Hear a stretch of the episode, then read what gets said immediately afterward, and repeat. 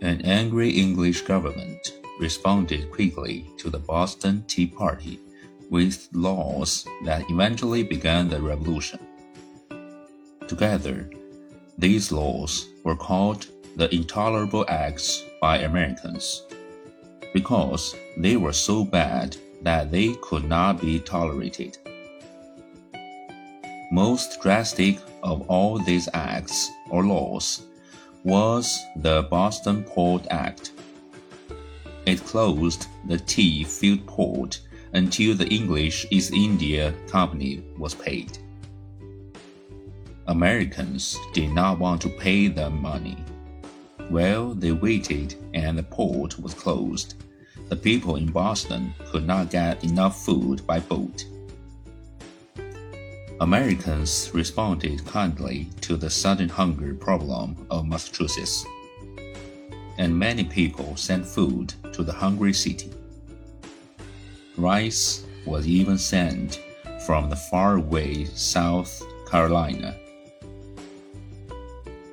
Most important of the responses to the intolerable acts was the beginning of a Continental Congress in 1774. It met in Philadelphia to think of ways to solving colonial angers. Twelve of thirteen colonies, all but Georgia, sent 55 men to join the Continental Congress. Among them were Samuel Adams, John Adams, George Washington, and Patrick Henry.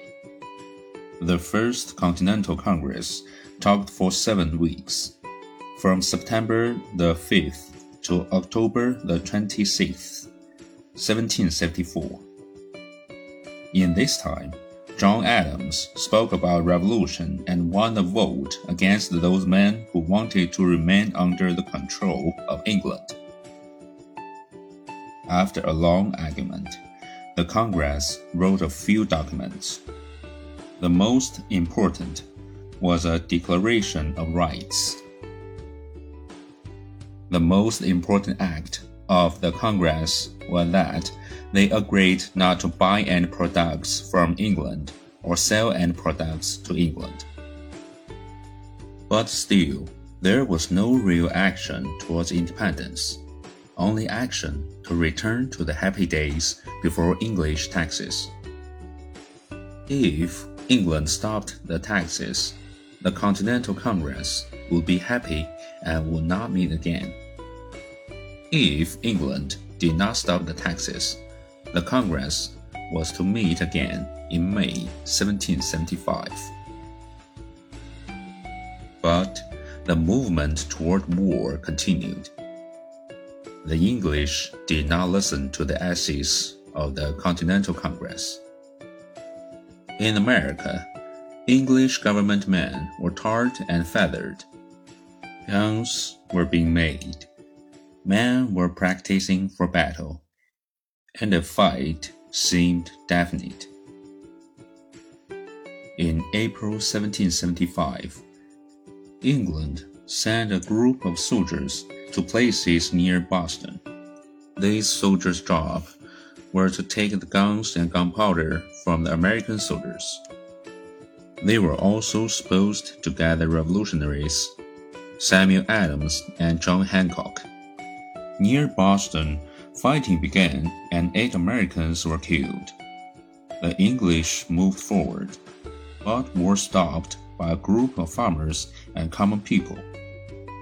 The English, fighting off gunfire, hid behind thick walls and finally ran into a safe place in Boston. By the end of the battle, 300 English were wounded and 70 were killed. England and America were now at war. England had more people. There were 7.5 million English and only 2.5 million Americans. England also had 50,000 trained soldiers Compared to the very few untrained American soldiers, England had money to buy foreign soldiers and about 30,000 Germans eventually fought for the English. The English also had about 50,000 American loyalists and many Native American friends.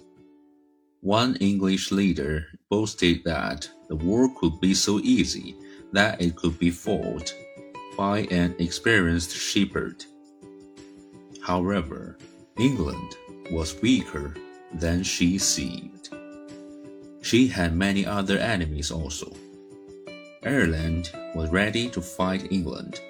France, angry from her recent loss, wanted an opportunity to hurt England. Also, many Englishmen did not want to kill their American cousins. Lastly, many people in the English government did not like the king and wanted to see him lose America and lose power.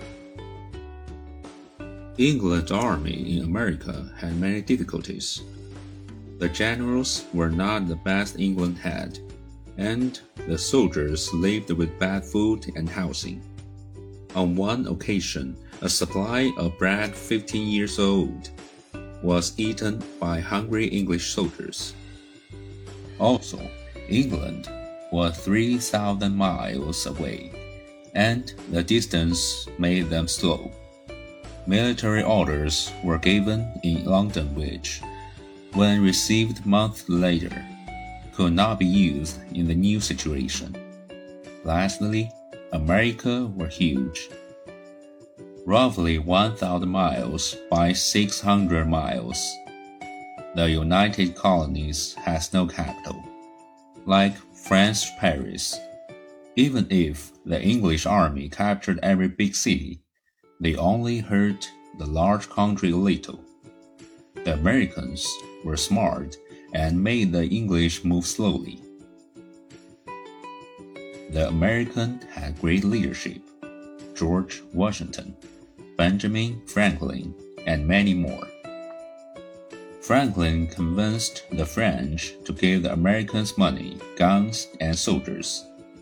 In addition, the Americans had the emotional advantage that came from fighting for their own freedom.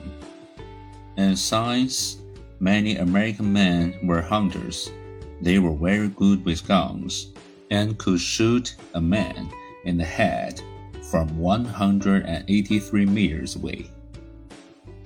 Yet Americans were badly organized for war. The Continental Congress, which led the war, did not have much war experience. Also, economic problems were high. America did not have much silver and gold, and people did not like paper money. Military supplies in the colonies were few, especially guns and gunpowder. Benjamin Franklin seriously thought about using the bow and arrow. There was little food and there were few vehicles. At Valley Forge, in the winter of 1777 to 1778, cold American soldiers were without bread for three entire days. Other products were also few clothing and shoes, for example. At one time, in the very cold Valley Forge. 2,800 men had no shoes and very little clothing. The hard truth is that only a small number of the Americans really believed in independence enough to lose their lives. These people were the freedom loving who have won the thanks of generation of future Americans. It is not often that so few people had done so much for so many.